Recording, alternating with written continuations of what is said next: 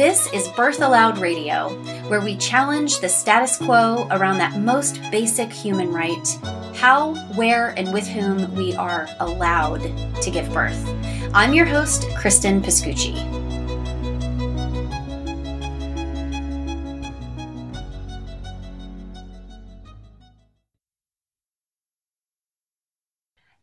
On Birth Allowed Radio, we have a really special guest, and this is someone I'm I'm really excited to talk about, and I think you'll realize why very quickly. We have Marissa Hoechstetter with us. She is a patients' rights and criminal justice reform advocate. As a survivor of sexual assault by her OBGYN while she was pregnant, Marissa shares her experience publicly in order to bring attention to sexual assault by medical professionals and the need for criminal justice reform in supporting survivors of sex crimes, in particular those by serial criminals. Marissa is a member of the Rape, Abuse, and Incest National Network's Speakers Bureau and the Medical Board Roundtable. She is a senior advancement and communications professional for nonprofit organizations. Marissa lives with her family in Massachusetts. Hi, Marissa. Hi, Kristen. Thanks for having me. Absolutely. Thank you for coming on. I was really excited to connect with you. When I read your story in the news, I thought, wow, I see a lot of parallels to some of the work that I do.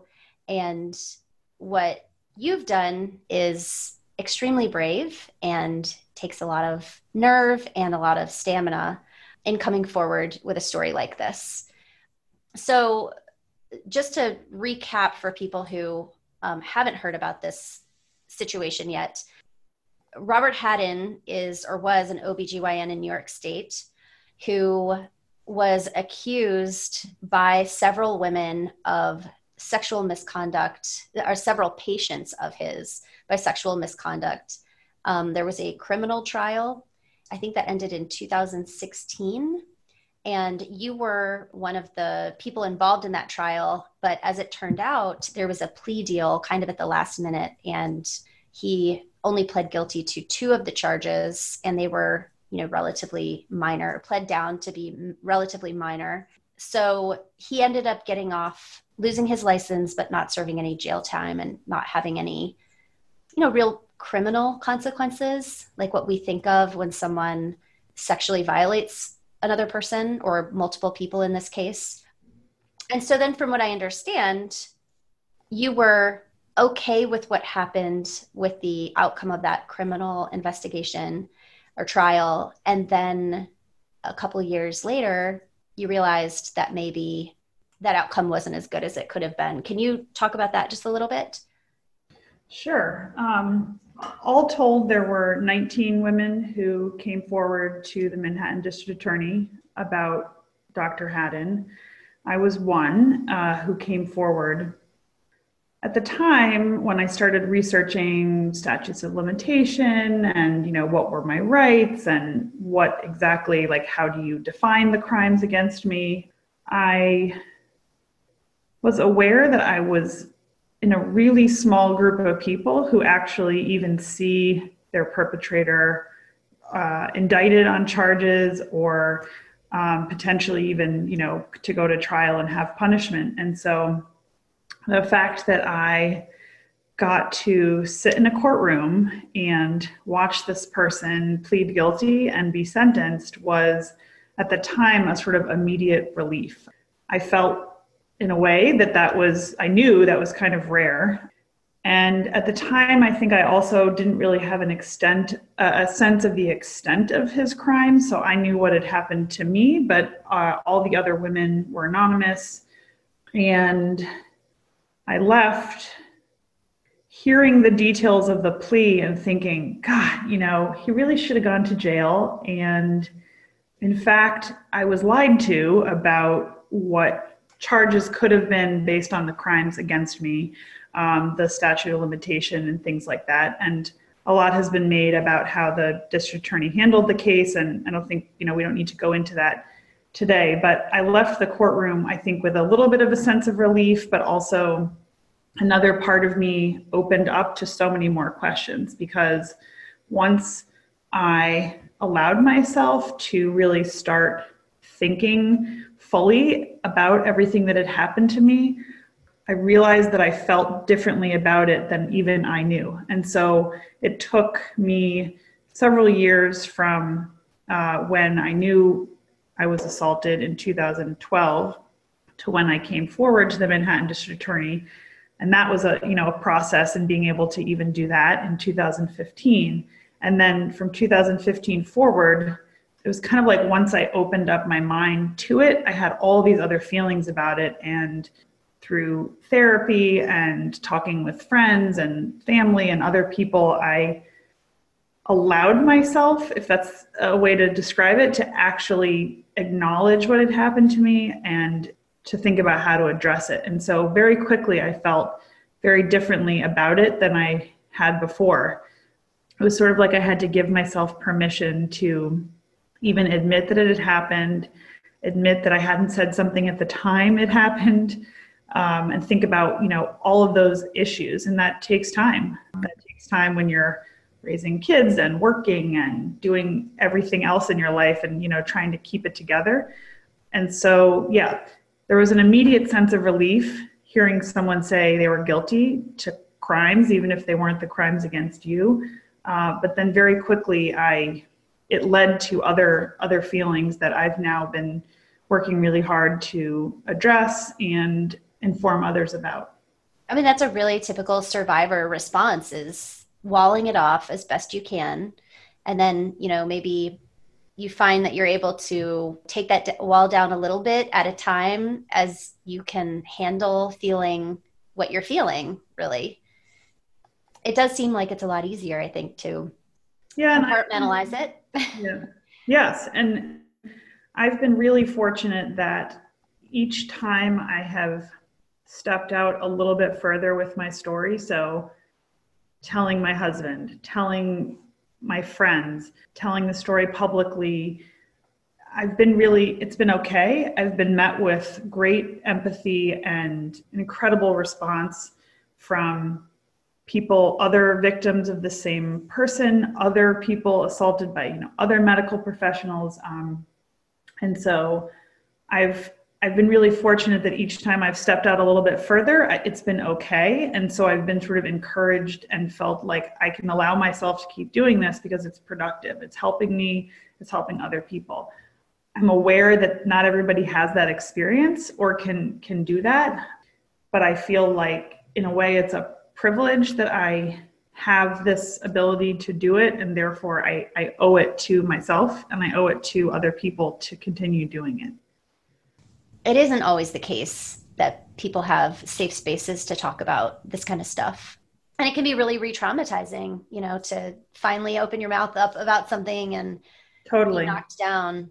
Yeah yeah it's i mean i had you know i was really motivated to tell my story because of what i was watching play out with the district attorney in new york on other cases that were so parallel to my case I almost didn't even want to talk about the assault, but I wanted to talk about okay, we say support women, believe women, then you come forward and you're treated like it doesn't matter.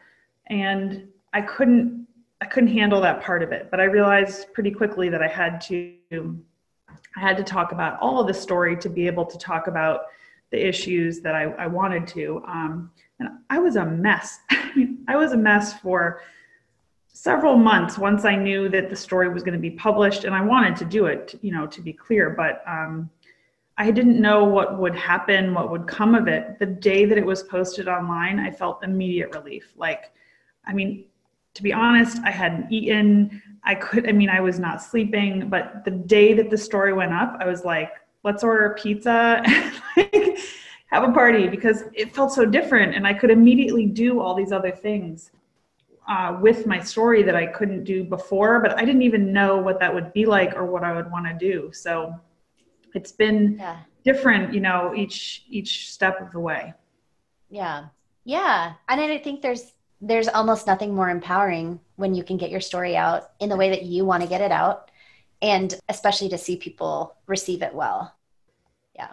I'm really glad to hear that. You know, we hadn't talked about that before, um, what the reception had been like and you know whether that had been difficult or contentious or No, it's been it's been really great. You know, there's been you know, there's always some weirdos, but um, I think because of cases like with Nassar and Tyndall at USC, there's been some high profile cases of serial sex crimes by medical professionals. I think people still, the, the way the media treats it, it's still a little bit like this one odd weirdo off there. And from the people that I hear from who reach out to me now and from my experience, I think it's more pervasive and, and present than we want to admit. And so I, I think it's st- the message is starting to get out there. Um, but the reception, the people who I hear from are other people who have been assaulted or in very questionable situations with their doctors that they are not even sure if it's a crime. You know, they don't know what to what to do with, with what happened. That's one of the reasons I advocate around um, uh, informing the public about their rights around medical boards and the responsibility and you know need for transparency with medical boards because that is one option uh, for patients who believe that there has been either a crime or just not appropriate behavior or questionable behavior um, that there is another resource they can turn to if they're not comfortable going to the police. Let's say it's not a perfect system but people should be aware of the resources that are out there um, to help them. Because I think there's a lot of question about what you know what is illegal, what happened to me, what do I do, and we're just not talking enough about um, yeah. sexual assault by by doctors.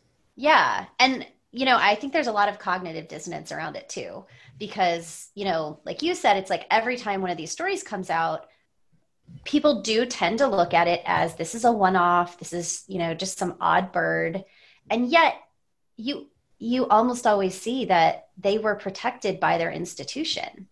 So that sort of contradicts the idea that this is just a one-off when you have when you when you see there's clear evidence that this institution is willing to protect someone who does these things.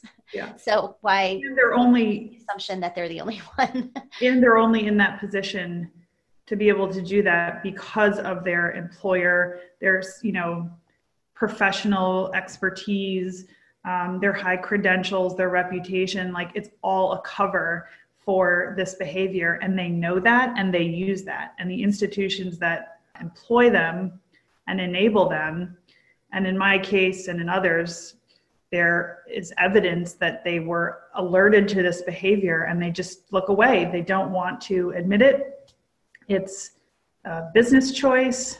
Doctors are expensive investments. Uh, they want to protect their reputation. I mean, any number of reasons. Um, yeah. Um, get really big institutions, and so I think things get lost. Um, you know, there's there's any yeah. number of reasons, but yes, the the institutions.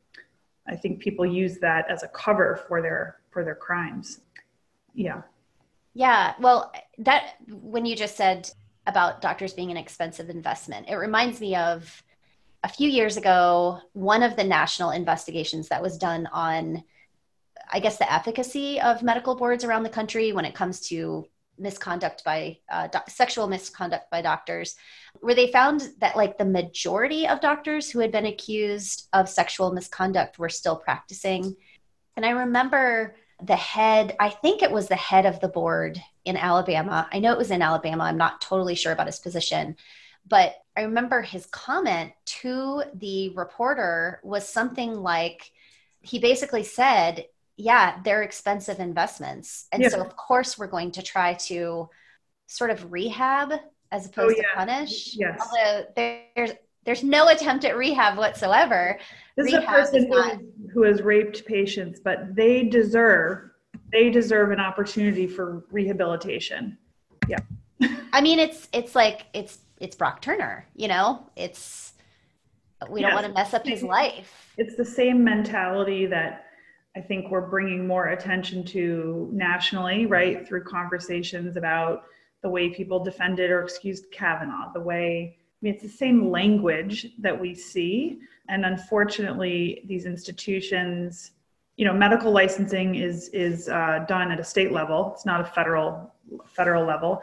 And these institutions at state levels that are supposed to protect patients, in fact, they feel like and you hear it through comments like that that they're they're actually their main responsibility is to the doctors first and offering them multiple attempts at you know rehabilitation um, sending them to retreats you know i read recently that there's an epidemic of mental health issues in doctors and that medical boards should not be asking them invasive questions about their medical health on their licensing because it might turn them off from reporting mental health issues. And I'm thinking to myself, uh, this person who assaulted me and had over 30,000 patient visits in his career, he clearly has some issues. Now, I don't know if questions through licensing would have addressed that, but why would you take away a question that perhaps might reveal that a person uh, is in need of help and why would you want to put those people in front of patients i mean anyways you see it come up time and again and i do think that medical boards as the government agencies regulating people have a responsibility it's not going to fix it all right the institutions are not going to fix it all the the board isn't but collectively there's like this there's a failure on many levels to address this issue well i mean you know, ostensibly these are government agencies, but they're made up of physicians generally. Mm-hmm. So, you know, there it seems like there's an inherent conflict of interest depending on who you have. Very um, few boards have public members. Yeah, it's a problem. Yeah. Um, so, talk a little bit about the work that you've done as far as transparency and medical boards, because, you know, that's definitely something that we talk about a lot at Birth Monopoly with people complaining about, you know, inappropriate conduct, not necessarily sexually inappropriate, but medically inappropriate, legally inappropriate in a lot of cases with people, you know, having procedures forced on them or being bullied into things, having things done without consent. What can you tell people who experience that themselves and are wondering where to go with that? Sure. So I became connected and joined a group called the Medical Board Roundtable, which is a volunteer group of advocates nationwide focused on issues around medical boards. So, a really dedicated group of people who ha- have either had medical malpractice um, issues that they have faced or family members have faced, people in positions like I am, or people who have worked for medical boards or been involved in a regulatory way but want you know see the opportunity to make improvements. So i would say that i'm in a phase right now of really just trying to learn as much as i can about kind of what the landscape is there you know california recently was the first state to pass something called the patients right to know act which requires doctors who are being investigated for it could be sexual misconduct it could be other other issues um, to inform their patients. So rather than just say to patients, you can look up your doctor in this database, they're actually required to proactively tell people. A similar bill was just introduced in Washington state. I hope to be able to bring a similar proposal to New York State where my uh, the crimes against me happened. So I think you know there there is more percolating out there. Um, I would encourage people to you know figure out in their state what what that office is what the procedures are again it's not perfect in new york state they're required to investigate any any claim or accusation that's brought to them it takes an average of something like 300 days for them to, to do that. So you're not necessarily going to get immediate results but i don't want to kind of give up on that system. So i would encourage people um, the way we might talk about Title IX on college campuses and uh, hopefully there is a police investigation and you know a college um, investigation of a crime and accusation i think of it kind of similarly that hopefully there's these two resources and that one might be able to do something even if the other doesn't so again i think it's a matter of like figuring out all the resources available to you and availing yourself of, of those that you can it's very, very difficult to actually research and know what a physician's record is. It's private, it's not public information in many states.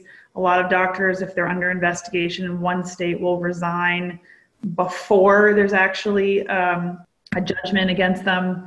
Uh, and move to another state where they'll seek licensure. So it's it's very difficult. And you think, you know, we live in this world of like Yelp and Amazon, and you know, you get a million reviews. You ask a friend about like, do they do you like your TV before you buy a new TV? Whatever it is, like we don't have that ability with uh, medical care, and most people are patients. I mean, almost everyone's a patient at some point in your life, and it's just kind of wild that this information is not publicly available.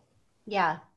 No, and you know what else I've noticed when we're talking about doctors is that the same people who have these allegations against them often have really, really fierce and loyal uh, fans, which I find really, really interesting. And people get really upset and emotional when doctors are accused of things.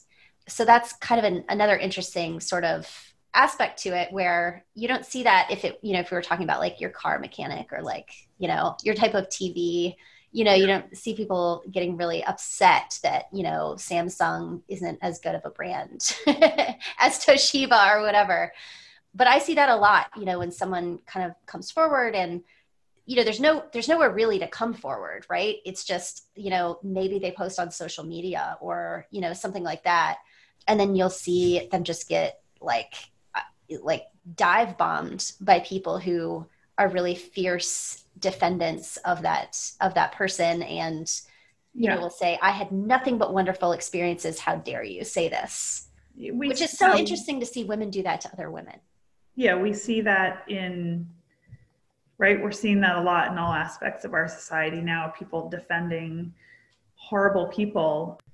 And it is uh, curious, right, that they're willing to step forward and actively say, well, you know, there was a woman executive at CBS. Oh, I worked with, Le- you know, I worked with Les for for years, and he never did that to me. So I believe him, and you know, it's the kind of slut shaming. Yeah, it's it's difficult. I mean, I haven't seen anyone sort of actively defend my doctor, but people don't want to admit that someone that they were intimate with is the wrong word, but that they had presented themselves or exposed themselves to um, in a medical situation that, you know, they trusted that person. I presented to a group of medical professionals recently, and I could tell that they were listening to me, but it's hard for anyone to admit that a peer or you know your colleagues have create have done this behavior. And rather than say wow we want to do different. What can we do? you know people kind of get entrenched and say well that wasn't me or i you know i didn't do that and we don't do that. While we're saying you know me too all over the place i don't think we're really truly at a point yet of being able to respond to that and support people who who say that. We're just not there. Yeah. Well let's take a quick break and we'll be right back with marissa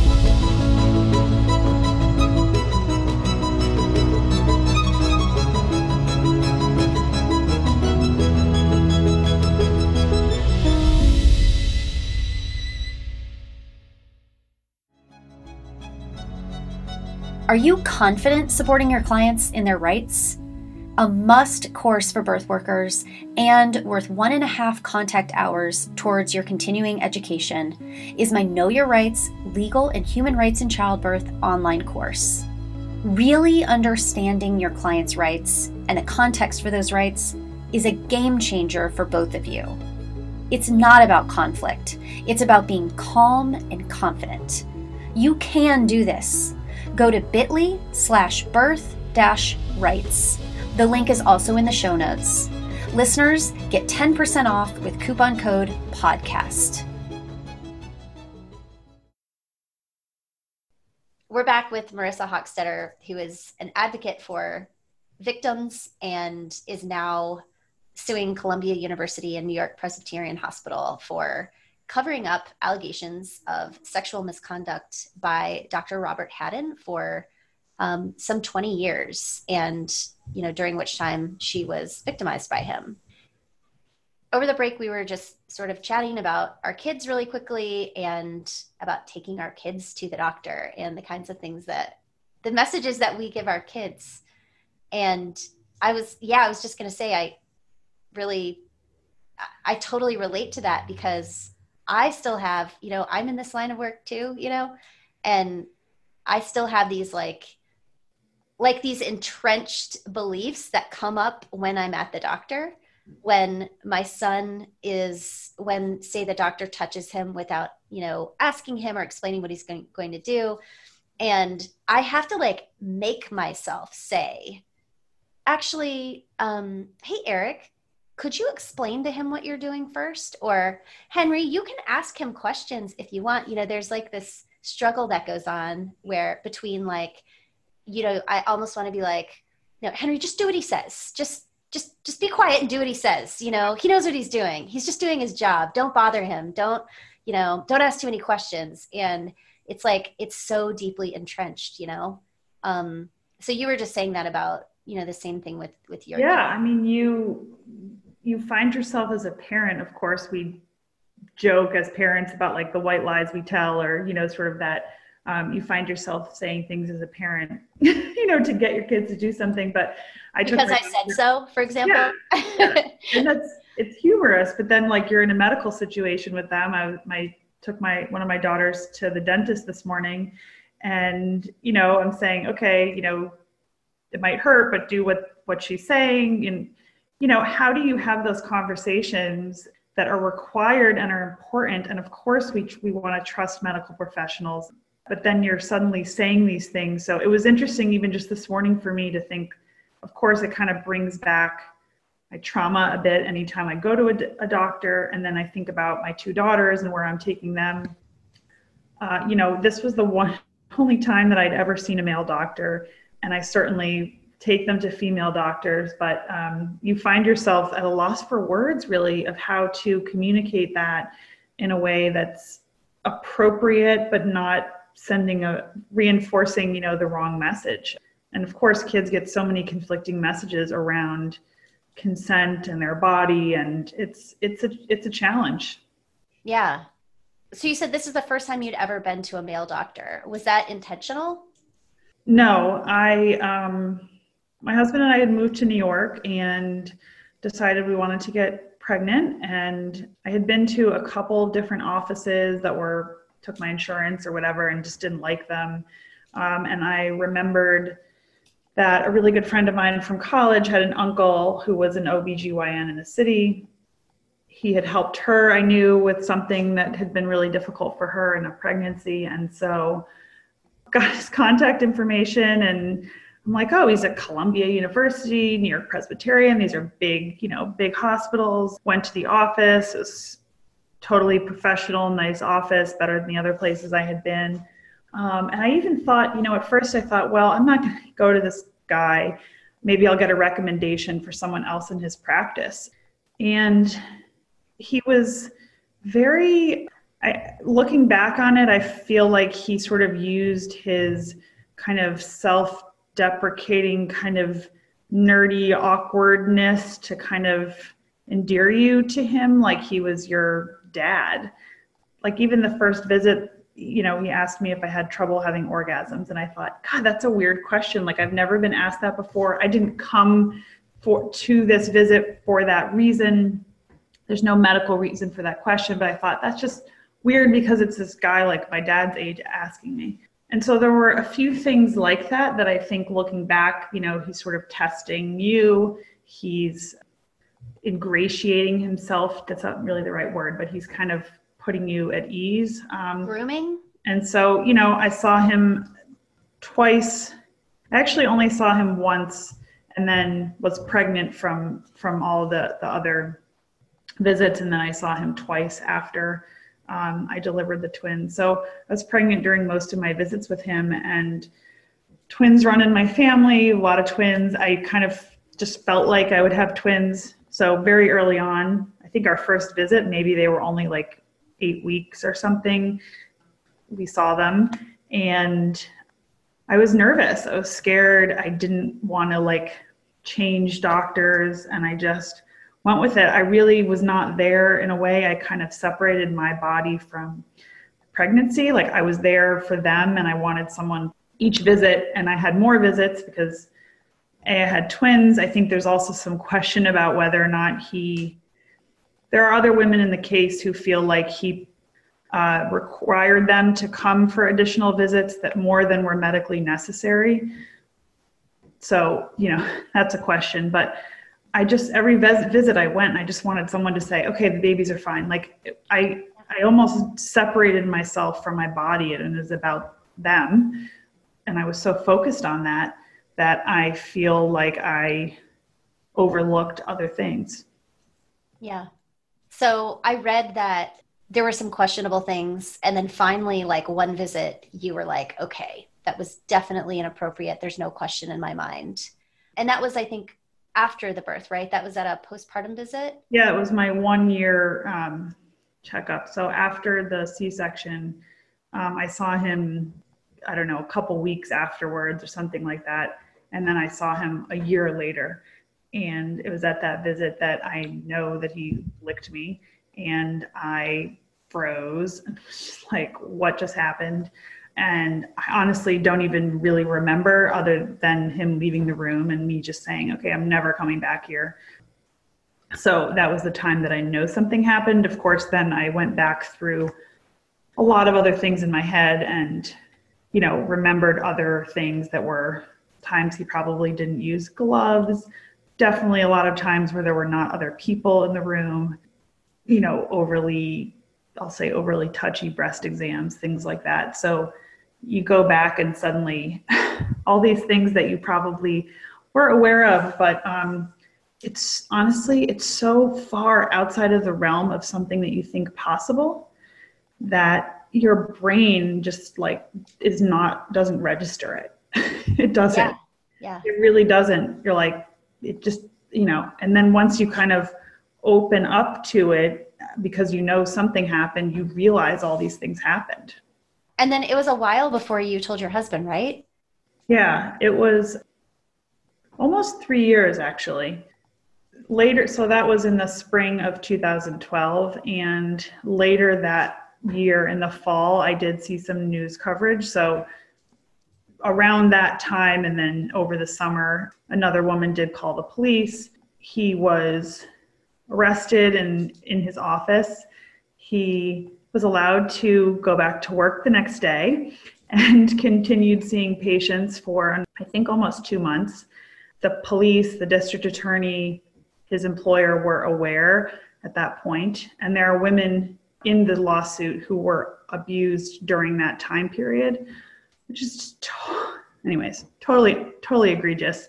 Yeah. Um, but I heard then it started to get some media coverage that fall, and I at that point was like, okay, I'm not alone, definitely aware of it, and I was really, really stressed about it. I mean, I thought, God, you know, I think of myself as someone who says something, you know, I speak up, I do these things, but I wasn't doing it in this case. And I felt like a hypocrite. You know, I started to feel really bad about myself. I was really depressed about it. And I could not reconcile like who I thought I was with how I was acting. And I couldn't, I couldn't deal with that. And so I really, I did about another year later, I, I, I finally got to the point where I thought, okay, I have to, I have to do something, you know, I have to speak up about this. I didn't know what that would mean or what would come of it. I went to the district attorney because that was who whose name I had read in the paper, and I knew that they had a, a case against him already. Um, and I wanted to, you know, I wanted to help. I wanted to do something because I just couldn't reconcile who I was with who I how I thought of myself. You can you talk a little bit about the trauma aspect of all of this because I know it takes a lot to go from being victimized to being like the face of this giant lawsuit that's in national news. And I, you know, and I read that, you know, you were having nightmares and these, you know, there are definitely these trauma symptoms happening. So how, you know, how did you get from a point of like, or, and, you know, maybe you aren't at that point, you know, maybe it's just something you deal with now. Can you talk a little bit about that? I know, I know that a lot of people who listen to this are people who have survived things mm-hmm. and most likely haven't talked about it yet. Sure. You know, part of it is a bit surreal that I I'm just, I'm not stopping. I feel like I found my voice, I'm using it, but I'm also sometimes like, who am I? like, I can't. I'll do an interview or something and maybe I read the article once, but I can't go back and and and look at it. I give a lot of credit to my therapist. So I really, you know, I went weekly, sometimes every other week, but I really needed to focus. You know, I was not being a good parent. I was not being a good wife. I was spouse. I was not being really healthy. I didn't feel good. I wasn't sleeping. I just really got to a point of like, okay, you know, fuck this. Like, I'm not going to hurt myself or my family. Not that I would hurt my family like physically, but like I'm not taking good care of myself and I refuse to let this person win. So, in the course of my therapy, you know, um, she encouraged me to write and to start writing things down.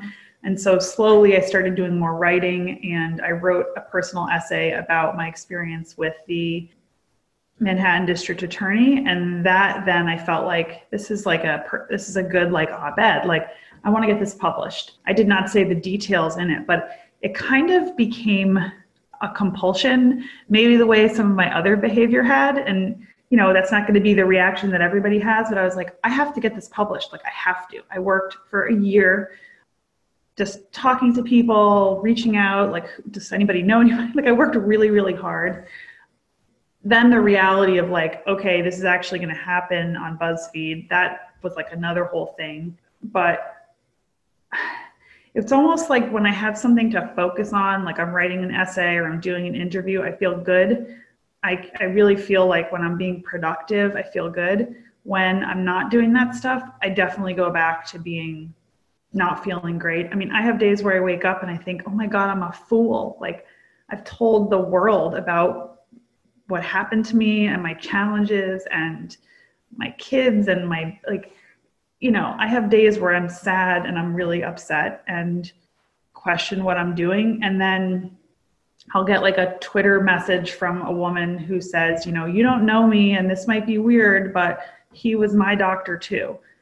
Um, and i wish i could have had more kids but i can't deal with ever being pregnant again you know? And i think fuck, like this person has ruined people's lives, has taken away opportunity, and he's effectively like retired in New Jersey. And I can't deal with that. And so somehow, some way, I found the motivation to tell the story. And then now that I have, I want to use it for the most good. And so even though it's unpleasant to talk about, I'm not going to stop because I've come this far.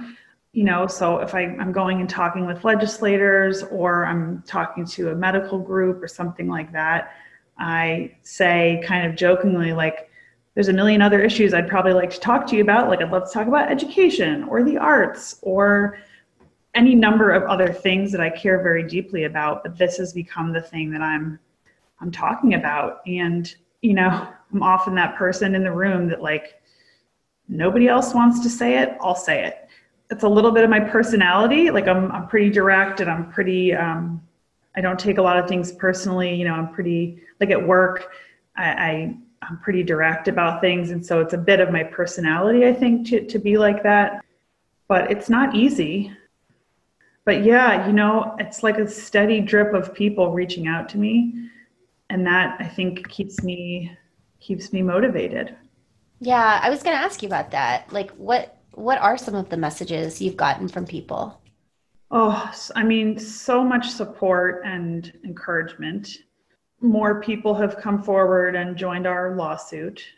Yeah, so that's there are definitely people who are patients of Hadden, patients of there was another story about a doctor in California, and I heard from two women there who said they had read my story and were and went forward to the LA Times about their doc their OBGYN. I hear from a lot of people who have been very badly treated by the Manhattan District Attorney, um, victims of sex crimes, not just by you know medical doctors, but handled, treated very badly, very badly. you know, I try to only speak publicly about my experience, and I certainly can't give anyone any kind of, you know, legal advice or other, but I encourage people as much as they're comfortable to share their story publicly. And we ask a lot of survivors. We ask them to carry the weight of what happened to them, but somehow also still function, be normal in society, and to find the legal help to you know go through that part of it and often there's very little accountability for prosecutors so if they decide not to press charges or take your case or do anything like that the only option you have is to speak publicly like you have to put yourself out there to even have these conversations i've tried to have conversations with the da um, and they you know they don't have to they don't they don't do it. So you're left with sort of having to put yourself out there publicly. I know something else that you've been working on is getting Dr. Hadden's name removed from your daughter's birth certificates. Can you talk about that? Yeah, well, I'm the most excited that um, I finally, after several years of trying to figure this out, um, I'm really close to a solution. So I hadn't even thought about the fact that his name was on their birth certificates. And I went to register them for kindergarten. And I, you know, took the forms and I'm sitting there with the registrar and I look down and I'm like, what? Why is his name there? You know, in some states, you don't have the doctor's name. It says name of attendant at delivery, Robert Hadden. And I almost threw up. I mean, I was so mad. And I thought, you know, I I just it's not fair to them to have this person attached to them that them for the rest of their lives like it's bad enough that i have to carry the weight of the fact that he was the first person in the entire universe to touch my children. You know i had a c-section. He physically reached inside my body and brought them into the world. Like that's the hardest thing for me. I'll never that's really heavy. hmm? that's really heavy. Yeah it's crazy you know? It's incredible privilege that these doctors have and they just what? I'm just like a physical i'm just like a vessel. I'm just like a sex object and you do major surgery you take two children out of me and then you also use my body for your gratification. Like it's messed up. So when i saw his name on their birth certificates i just i was so angry. And I tried, you know, long story short, I tried through the uh, Department of Health and Mental Hygiene. I learned that it could really be anybody's name there. So if I'd had a home birth with just my husband there, it could have been his name, it could have been my name.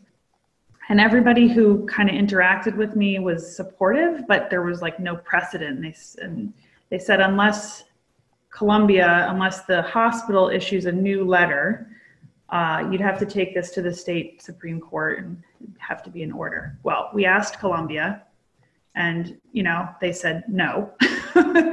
uh, that's one of the demands in our lawsuit. In fact, was that they issue letters to have new birth certificates, but they refused through informal and formal channels to acknowledge us.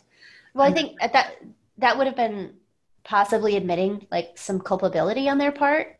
Sure. Right? If they had yeah no they're not i mean i guess not surprisingly from you know a legal standpoint they wouldn't do that but i think that's where you start to see that there are these institutions and they're not human and they don't think about a reasonable response to things. And yeah you know i ended up in a position where a lawsuit is what i have to do to engage in a conversation about this.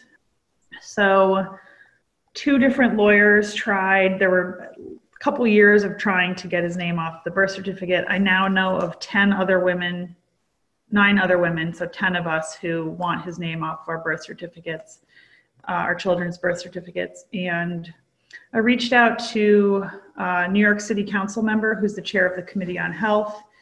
And through a series of conversations and I'd say some creative thinking on his part, he said, you know, there has to be a way to solve this. We recognize that it's traumatic for you. And so in December last year, a bill was introduced to the city council that would allow people to request the removal of a doctor's name if they have been sanctioned by the state medical board. So I'm looking forward to speaking before the city council to share my experience and, and why this uh, bill would be important and have great meaning. I think it also, again, reinforces the responsibility of the medical boards in disciplining these doctors. And I'm really excited though. I mean, it's, um, hopefully it's not something that lots of people need to avail themselves of, but I know uh, there's a group of us that want this, want this change. And it really, for me, it's an example of a, a politician, of a, a person who has influence and an ability to say, okay, this is one tangible way that we can support survivors. This is something we can actually do, not just talk, but make a change that will have great meaning for people. Yeah. I hope that works out. Thank you. This is where, like, you asked me before about the trauma and talking about it. Like, again, I would love to be presenting to the New York City Council about something else, but at the same time, it's an incredible opportunity. And, like, I'm making a law. Like, the fact that we have to make a law to be able to do this is wild, but it's kind of cool. And I'm like, okay, I'm going to take this opportunity.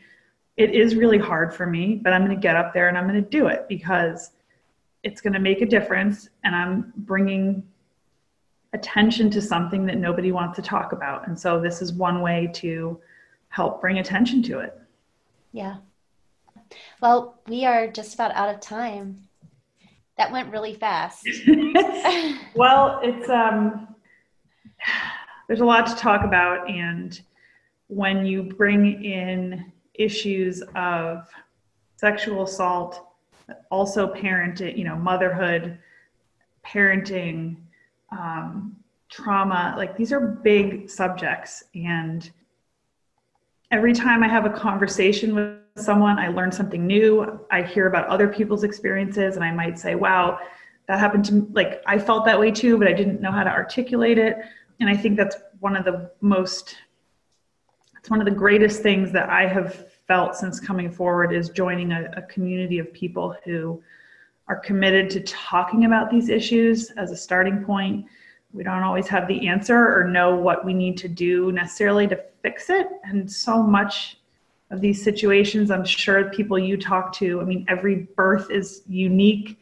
Every, you know, confluence of the situation, everything is really individual and specific. And there's a lot to like get at to fully understand um, what happened to you and what you can do about it. So um, thank you for having a conversation with me. Thank you for having a conversation with a lot of people and, and helping, you know, bring attention to these issues the influence of medical professionals in our lives is great and we need to be informed about what's happening when we're pregnant you know whatever the situation is when we're seeing these people so thank you for your work yeah yeah absolutely and if anyone listening has any follow-up questions or anything you know maybe they want to say to marissa feel free to contact us at birthallowedradio at gmail.com and i'll make sure that gets through Thanks again, Marissa.